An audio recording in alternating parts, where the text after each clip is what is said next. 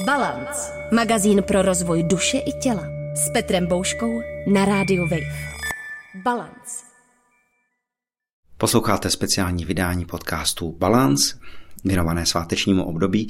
Dnes budu mluvit o naději a o vztahu psychologie, psychoterapie a spirituality s Denisou Červenkovou, řádovou sestrou a teoložkou. Deniso, dobrý den. Dobrý den. Před pěti lety, kdy jste byla jednou z prvních pozvaných do podcastu Balance, jste řekla, že jste bytostná optimistka a jste na světě ráda. Platí to stále i po těch pěti letech? Rozhodně, i když jsem občas trochu unavená optimistka, je třeba říct. Ale nic se nezměnilo v tomhle ohledu. Máte naději a pomáháte jí druhým hledat i v této obtížné době, protože mně to přijde po těch letech mnohem složitější. A když si vezmu jenom události posledních několika let, tak po covidu přišla válka, ekonomická krize, inflace drtí většinu společnosti a planeta hoří stále víc, jak klimaticky, tak sociálně. Jak v takové době můžeme hledat naději? Pro mě v téhle otázce je dost důležité vlastně téma našich zdrojů, protože co se týče naděje, tak Myslím, že to je jedno z klíčových slov, které potřebujeme. A když chceme dát náplň, tak myslím, že tu náplň musíme hledat právě skrze přístup k vlastním zdrojům nebo ke zdrojům, které máme. A přitom potřebujeme vyvážit nějak ty reálné problémy, které tady opravdu jsou. Já myslím, že to je opravdu velice těžká doba a že si nemůžeme zastírat to, že jsme nějak obtěžkáni vším, co je a že to na nás dopadá nejen individuálně, ale jako společnost, eh, že se nedokážeme prostě vyplést eh, z té zátěže životní.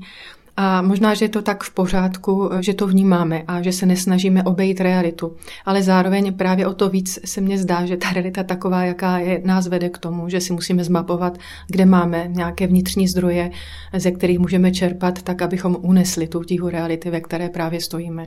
Mě moc potěšilo, že mluvíte o zdrojích, protože balance primárně věnuje tématům psychoterapeutickým, ale ty pochopitelně mají přesah třeba i k té spiritualitě a té psychologie se ještě více dotkneme později. Ale můžeme brát spiritualitu jako jeden z těch zdrojů, může nám pomáhat s tou nadějí a pokud ano, tak jak? Nepochybně, nebo alespoň za mě to je tak určitě, protože domnívám se, že spiritualita nám pro to, co žijeme, pomáhá najít dobrý interpretační rámec, protože máme nějaké tady a teď toho, co prožíváme, ať už s tíhou, nebo s lehkostí, nebo jakkoliv jinak, ale potřebujeme do toho nějak zaintegrovat, že tady bylo nějaké před a zřejmě tady bude nějaké po. To znamená, že i pokud vnímám nějaký okamžik svého života nebo nějaké období svého života jako více tíživé než jindy, jako krizi, tak potřebuju se dostat zpátky k tomu, aby se mě ten moment, který prožívám, propojil s tím, co bylo a s tím, co možná přijde. A právě náboženské tradice v té spirituální rovině, ve které kterou také nabízejí, nám poskytují eh, jednu z možností, jak se vracet do toho širšího interpretačního rámce a dokonce pro to, čemu říkáme eh, krize nebo obtíže života, včetně obtíží duchovního života, mají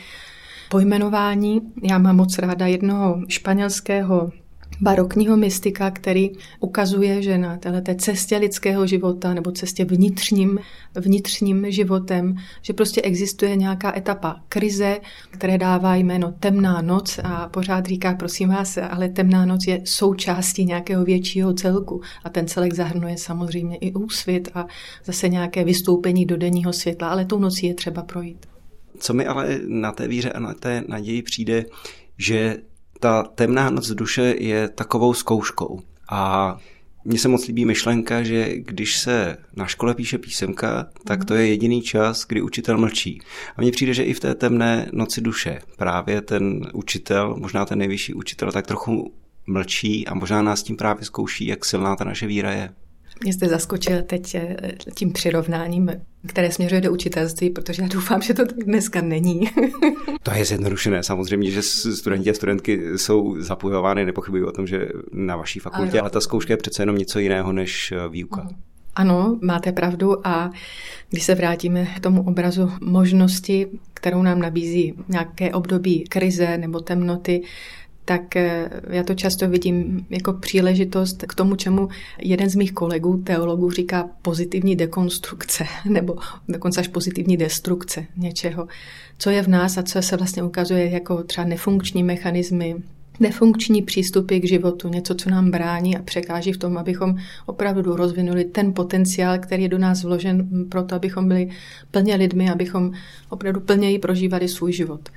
Tak v tom smyslu myslím, že krize může být očistná. A třeba teď konkrétně, když se dívám na období posledních dvou, tří let, tak eh, sama pro sebe, když eh, se ohlížím za tím obdobím a taky to vnímám jako období, které je nějakým zvláštním způsobem náročnější než eh, jindy, tak vidím, že je to opravdu velká možnost, jak se, teď použiju slovo, které se mi moc nelíbí, ale nemám lepší, jak se vysoustředit, jak zpátky najít to, co je můj střed nebo základ na kterém stojí všechny ty ostatní dimenze mého života, eh, které jsou třeba někdy velice dynamické, velice proměnlivé, eh, které mi nedovolují, abych se o ně příliš eh, opírala, protože i já jsem často zavalena prací, závazky, starostmi o lidi, na kterých mi záleží, ale zároveň o to víc vnímám potřebu najít zpátky svůj střed, nebo to, čemu říkám zdroj, na kterém stojí můj život a kde taky hledám svoji základní identitu.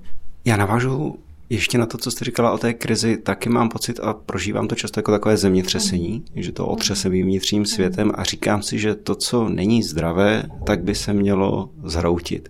Ale nějaké silné krize a pokud se neumíme dostatečně zazdrojovat, tak si myslím, že mohou otřást i zdravými základy naší osobnosti, i třeba tou vírou. Určitě. Ale pro mě právě proto je důležité eh, to, že spiritualita sama má nějaký rámec ještě a tím rámcem je náboženská tradice obvykle. Neříkám, že je to tak vždycky, ale vidím v tom výhodu eh, náboženských tradic, protože zasazují moje individuální prožívání nebo to, jak já sama sobě rozumím, ještě do nějakého širšího proudu lidských zkušeností, které tady prochází dějinami a ve kterých se ukazuje, že eh, je tahle zkušenost dezintegrace, neschopnosti napojit se na svůj vlastní vnitřní zdroj, na zdroj života a tak dále, a tak dále, jak to budeme pojmenovávat, že je to něco, co tady bylo, že existují mapy, které mi ukazují, kde stojím, kam můžu jít v té chvíli, kdy se opravdu hodně ztrácím, jaké mám další možnosti v té chvíli, kdy je vůbec nevidím sám za sebe. A tohleto zasazení do proudu náboženské tradice se děje prostřednictvím toho všeho ostatního, co mají vlastně náboženské tradice k dispozici. To znamená, kromě spirituality, Oni nabízí taky eh, nějaké myšlenkové uchopení, to, čemu říkáme přesvědčení, že tak to je, nějaký soubor hodnot, které pak uskutečňují, realizují ve svém životě a které mají tvář etických rozhodnutí, toho, jakým způsobem rozumím tomu, jak mám uskutečnit to, co je pro mě důležité. Mají svůj příběh, mají svůj rituál a to je všechno, co v určitých momentech může tvořit eh, nějaké podhoubí toho, ze kterého zase může znova vzrůst smysl a eh, význam toho, co prožívám a může mi to pomoci eh, se přenést do nějakého dalšího, nového, otevřeného období mého života v tom vidím opravdu výhodu náboženských tradic jako takových. Ne celkový smysl, ale je to ta složka, která podle mě pomáhá zaintegrovat eh, i spirituální rozvoj, který sám o sobě může být někdy ambivalentní. Já pozoruji na sebe i ve svém okolí příklon a objevování spirituality u mladší a mladší generace a v něčem je to úžasné pozorovat. Na druhou stranu mnoho lidí, kteří se právě staví proti těm velkým náboženským tradicím. A třeba když si vezmeme Třeba když si vezmeme psychedelickou renesanci, mm. která zprostředkovává velmi silné spirituální zážitky velkému množství lidí, tak z toho někdy vzniká takový trošičku jako guláš. A ona je v tom něčem svoboda. Tady mám nějaký buddhistický prožitek, tady nějaký křesťanský, tady je zase šamanská tradice. A naproti tomu někdy může působit ta náboženská tradice tak jako svazující je přece jenom něčím ze své podstaty omezená. Na druhou stranu se člověk velmi snadno může v té neukotvenosti a v tom guláši ztratit a tak trochu topit. Jsem moc ráda, že jste použil to slovo kotvit, protože to je to, co je podle mé zkušenosti dost důležité v okamžiku, kdy prožívám nebo mám za sebou nějakou výraznou spirituální zkušenost. A já opravdu bych nepopírala to, že se můžeme dostat ke spirituální zkušenosti dnes i mm, naprosto netradičními cestami. Ale to, co vidím jako potřebné, je, aby celý náš člověk stačil dojít eh, do toho místa, eh, kam jsme se dostali spirituální zkušenosti, protože tady to riziko vidím opravdu velké a myslím, že křesťanství třeba v tomhle ohledu je náboženskou tradicí, která může se vypadat, že je velice pomalá, protože velice dbá na to, abychom všemi složkami našeho lidství byli schopni si dojít eh, do toho místa, kde máme nějaký velký spirituální náhled, nebo kde zažíváme velké propojení eh, našeho individuálního života s celkem života a tak dále, abychom to prostě unesli. Mě velmi zajímá téma propojení právě duchovních tradic a současné psychoterapie a tím pádem i psychologie. Moc mi líbí myšlenka, že do nějaké míry můžeme velké náboženské směry chápat je vlastně jako léčebné tradice, tak jako, jako psychoterapeutické nástroje. Vidíte někde propojení a považujete ho za dobré těch velkých náboženských tradic a psychologie, potažmu tedy psychoterapie? Nepochybně a považuji za nutné, aby psychoterapie a spirituální cesta, tak jak ji známe, nebo tak jak známe tu podobu duchovního doprovázení člověka v jeho růstu, aby spolupracovali. Ono je to vlastně poměrně běžné, že lidé, kteří eh, přichází proto, aby se nechali doprovázet eh, v situaci, kdy opravdu prožili nějaký náboženský, nějakou náboženskou zkušenost nebo mají zájem o, o to, aby prožili nějakou náboženskou zkušenost, tak že se často dostávají do místa, kde je zapotřebí do toho zase, tak jak už jsem říkala, zaintegrovat i nějaké jiné dimenze. My to trošičku rozlišujeme, omlouvám se to hodně primitivní, ale za mě spiritualita eh, se zabývá eh, duchem a psychoterapie nebo terapeutické cesty se zabývají více duší. Ono to patří k sobě. Naprosto nepochybně. A vím, že každý dobrý psychoterapeut ví o nějaké dimenzi, eh, která přesahuje naše běžné kapacity, i ty léčebné kapacity. A často někteří moji kolegové, kteří jsou terapeuti, proto používají slovo tajemství, že stojí na Prahu tajemství. Hm? Z hlediska člověka, který se věnuje spíše duchovnímu doprovázení, to znamená doprovázení v oblasti náboženské zkušenosti nebo využívá toho, čemu říkáte léčivý potenciál náboženské zkušenosti, tak eh, považuji za důležité si opravdu všimnout dimenze, která podle mě tvoří eh, nějaké bytostné jádro lidského života a o které opravdu říkáme, že je to jádro, které nějakým způsobem posvátné nebo já ráda používám, už jsem to používala několikrát dnes, to slovo zdroj, zdroj života. A zároveň jádro ve smyslu, že to všechno ostatní, čím se potom zabýváme v psychoterapii, ale čím se musíme taky zabývat v duchovním životě. To znamená to, čemu bychom řekli, že lidská osobnost, která je vytvářena emocemi, myšlenkami, asociacemi, vzpomínkami, veškerými našimi kapacitami, veškerými dimenzemi, které zahrnují vnitřní lidský život, ale potom jeho projevy v chování, v jednání, tak to všechno vlastně patří taky do duchovního života. Ale pro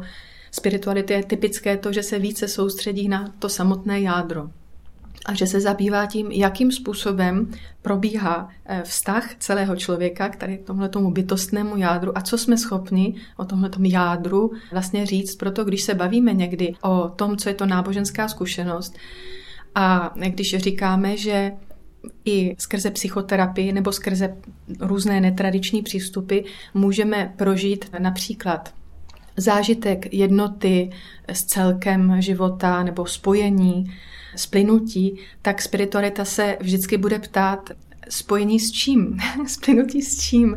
Je to nějakým e, způsobem dost důležité. Není úplně jedno, s čím se spojuju. No, tam se můžeme trochu lišit a opravdu e, klade důraz na to, abychom se nestráceli jenom v těch vrstvách které jsou tak důležité pro to, aby psychoterapie opravdu plnila svoji léčebnou funkci. To znamená, pojmenováváme, díváme se na to, jakým způsobem celý náš člověk v těch jednotlivých vrstvách funguje, ale spiritualita se snaží rozlišit i to, co v těch vrstvách je opravdu psychické a to, co by mohlo být eh, opravdu to, co je jádrové, to, čemu říkáme duchovní zkušenost která vychází z tohle toho nejniternějšího zdroje, který sám o sebe, a sám, pardon, sám o sobě je zdravý, nezraněný, úplný, celistvý. Mně připadá, že se můžeme koukat i na velké náboženské tradice, že vznikaly v nějakém kontextu, v nějakém společenskom kulturním kontextu, který se přece jenom za ty stovky takřka kolik tisíce let proměnil. A mně přijde, že Dobrou reakcí západní společnosti na určitý typ krize je právě vynález psychoterapie jako mhm. léčby vztahem. Přece jenom jít dneska čistě duchovní stezkou, můžeme mít eh, silné zážitky, můžeme se rozvíjet jako duchovní bytost nebo se znamovat a poznávat s duchem, to si dokážu představit, ale tady odkážu na knihu Jacka Corfielda Po extázi prádelná, že my stejně se vrátíme a budeme žít tady, mezi těmi lidmi, jezdit před spanou tramvají a mít vztahy těmi samými lidmi, kteří třeba nejsou na nějaké duchovní cestě a stejně se s nimi budeme muset potýkat v těch stazích žít. A tak mně to přijde také v něčem psychoterapie jako velmi duchovní záležitost, protože je to někdy opravdu bytostné setkání člověka s člověkem a i v těch psychoterapeutických sesích tam je velmi snadné cítit nějaký přesah nebo že tam je v tu chvíli nějaká léčivá síla, která přichází buď z nás nebo, nebo odinut.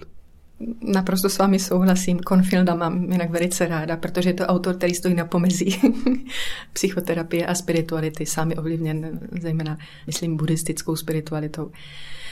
A ano, k tomu, co může být bohatstvím náboženských tradic, všech náboženských tradic nebo abych teda tomu dala lepší rámec, tak náboženských tradic, které znám a které zkoumám, kterými se zabývám, tak myslím, že patří vždycky to, že jakým způsobem si e, ověřím, že moje spirituální zkušenost je opravdu dobrá, mě rozvíjející. Tomu vždycky patří to, že se pak díváme, jak se promítá do mého běžného života. Bez toho to vůbec nejde, protože jinak bychom byli v tom, čemu říkáme duchovní choroby, klasická duchovní choroba, kterou všichni známe a kterou jste určitě už mapovali ve vašem vysílání, je spirituální bypass, to znamená používání spirituality k tomu, aby se odstřehl od eh, bolesti svého běžného denního života. A to samozřejmě to není v pořádku, to je škoda, to bychom spiritualitu zneužili k něčemu, k čemu není určená. Ale tohleto propojení duchovního, hlubokého duchovního prožitku eh, s celým životem, tak to je taky smyslem spirituality, protože život mám od toho, abych ho plně prožívala ve všech svých dimenzích, samozřejmě. K tomu potřebuju vědět, že to, co prožívám eh, ve svém, v tom, čemu já říkám hluboké spojení s Bohem, se zdrojem života, že to přirozeně naváže na, tu, na ten proud života, který se odehrává mé každodennosti. Neznamená to, a to jistě víte, eh, sám jste to zažil a zná to spousta, eh, spousta posluchačů, že měřítkem kvality mého duchovního života není to, že já žiji bezkonfliktně s ostatními lidmi. To prostě není možné. Ale že jsem schopná, schopný čelit jiným způsobem právě těm běžným životním situacím. To znamená, že unesu svoje pády a svoje selhání. Ne, že se s nimi nebudu setkávat, ale možná, že se jim nebudu tolik vyhýbat, že pro ně najdu místo v té lince svého životního příběhu. A to je to, co by spiritualita mohla poskytnout. Vedle těch cest, které nabízí samozřejmě i, i dobrá kvalitní psychoterapie, o tom nepochybuju, že psychoterapie má své nástroje a že jsou kompatibilní v tomto ohledu se spiritualitou a někdy vlastně nezbytné. Někdy se stává, že v duchovním rozhovoru dospějeme k tomu, že aby bylo možné se dál rozvíjet na cestě duchovního života, bude nezbytné eh, vstoupit do psychoterapeutického procesu, protože na mapě duchovního života se ukazuje, že se z hlubin můžou vynořit nějaké věci, které se týkají nějakých starých epizod toho, co jsem kdy zažil a já prostě nejsem schopen je léčit těmi nástroji, které mi nabízí, které mi nabízí duchovní život. To znamená meditační praxe e, a různé typy duchovních e, cvičení a tak dále, tak dále, že to prostě nebude dostačující, že musím být dostatečně pokorný a e, přijmout i, i, i tyhle ty další nástroje, které tady máme. Když jsem se zamýšlel nad otázkou vztahu psychologie, psychoterapie a spirituality, Hledal jsem i místa, kde by se mohli dostat do rozporu. A přiznám se, že jediné, které mě tak na první dobrou napadlo, tak byl vztah k nějakému asketismu a odříkání. Protože v nějaké možná mojí mlhavé a omezené představě o velkých duchovních tradicích, tak eh, občas jednou z těch cest, kterou se dá jít, je právě ta cesta nějakého asketismu. A to si myslím, že se může dostat eh, do rozporu s tím, co by ten samý člověk mohl zažívat třeba v psychoterapii, kde by právě ten odborník nebo odborníci chtěl naopak posilovat jeho zdroje. Mohu vás prosit o komentář na, na tuhle myšlenku a po případě nějaké další uh, rozpory, které vy byste viděla. Za mě spiritualita ale taky vede k hedonismu, k užívání si života, opravdu.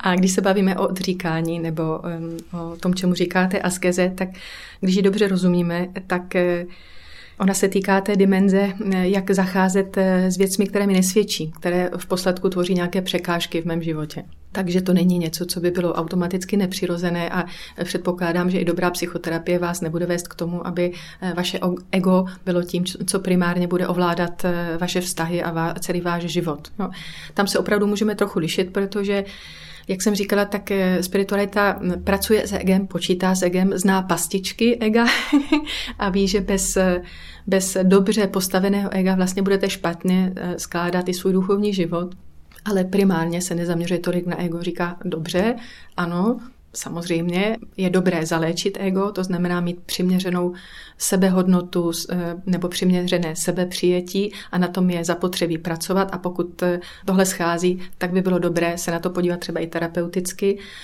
ale zároveň bude vést eh, člověka, který stojí v duchovním doprovázení k tomu, aby byl schopen překročit to, co se někdy možná v terapii může snad stát, eh, nemůžu samozřejmě eh, posoudit, to, že si z vlastního zranění utvoříme právě, nebo že to z vlastní eh, zranění zaměníme za ten střed své existence, kolem kterého budeme kroužit. Tak to duchovní doprovázení v tomhle je trochu ostřejší a říká, ano, samozřejmě, ale je zapotřebí udělat ten krok do transcendence, toto opravdu dovolit si překročit a zaměřit se na to, co je v nás zdravé a nezraněné, i za tu cenu, že urychlíme eh, ten proces, eh, který se vztahuje eh, k těm překážkám, které nám klade to naše zraněné ego. Teď já to trošičku zjednodušuji, moc se omlouvám za to, za to zjednodušení, ale ono se to snázeji nastavuje na nějaké konkrétní situace, nebo mě teď v této chvíli, než na globální popis, jak to chodí.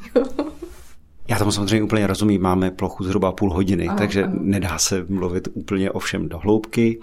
A vy doprovázíte duchovně a já znám ten svět spíš té druhé stránky z té psychoterapeutické.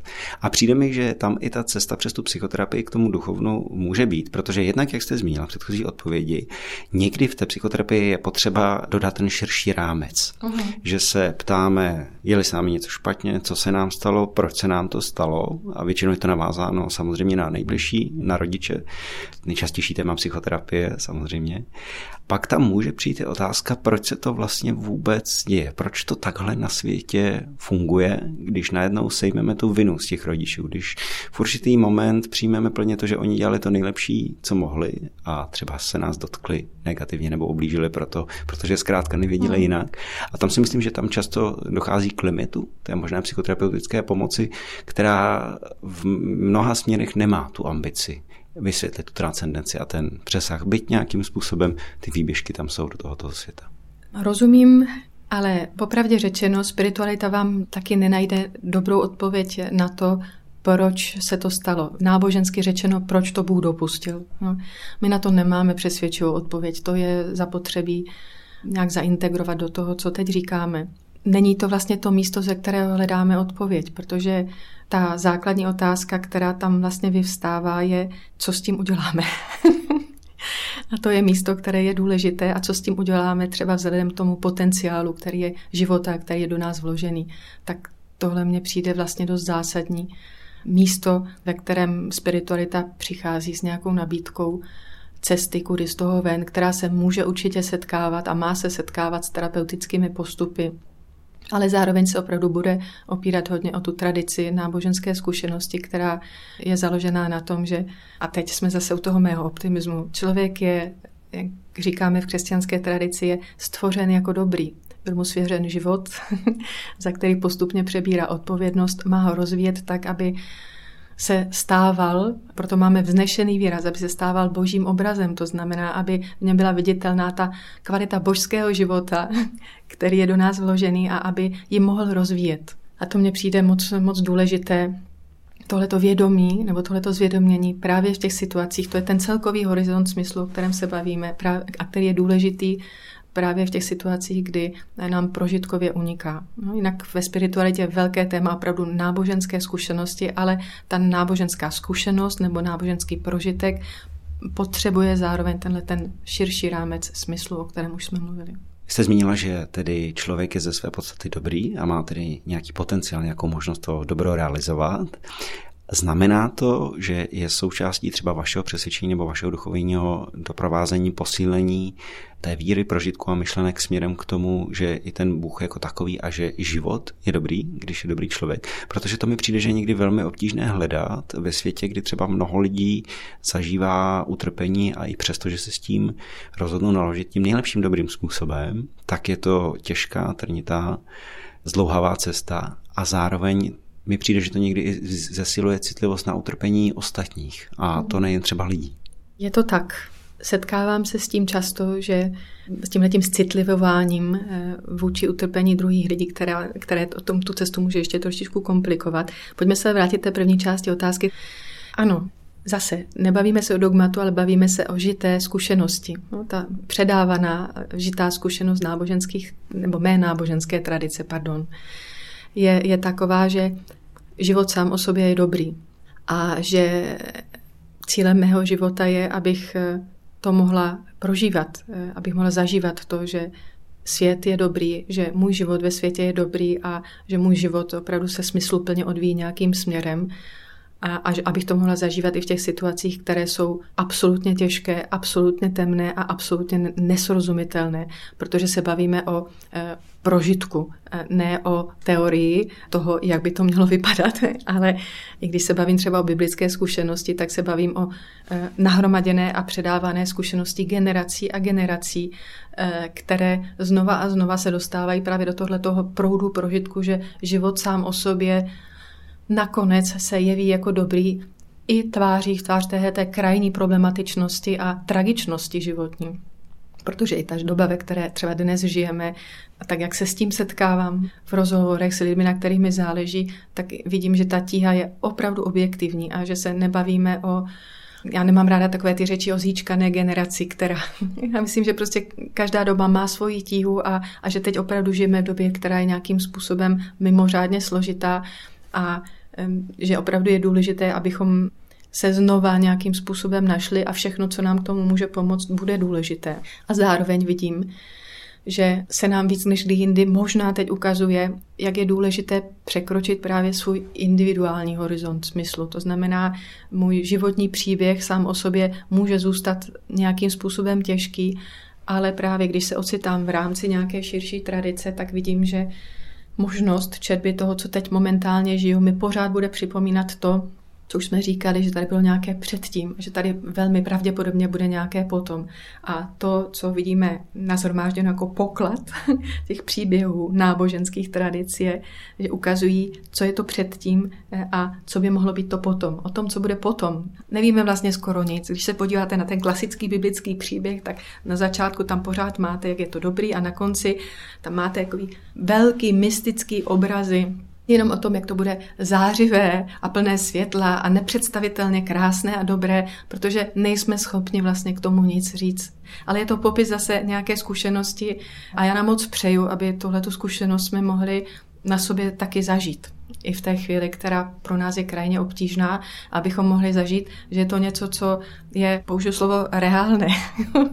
Ve smyslu, že to není fikce, ke které se upínám, protože se potřebují upínat k něčemu, co co není, ale naopak, že je to realita, která je ve mně vložena eh, od samého počátku a která se prostě potřebuje rozvinout.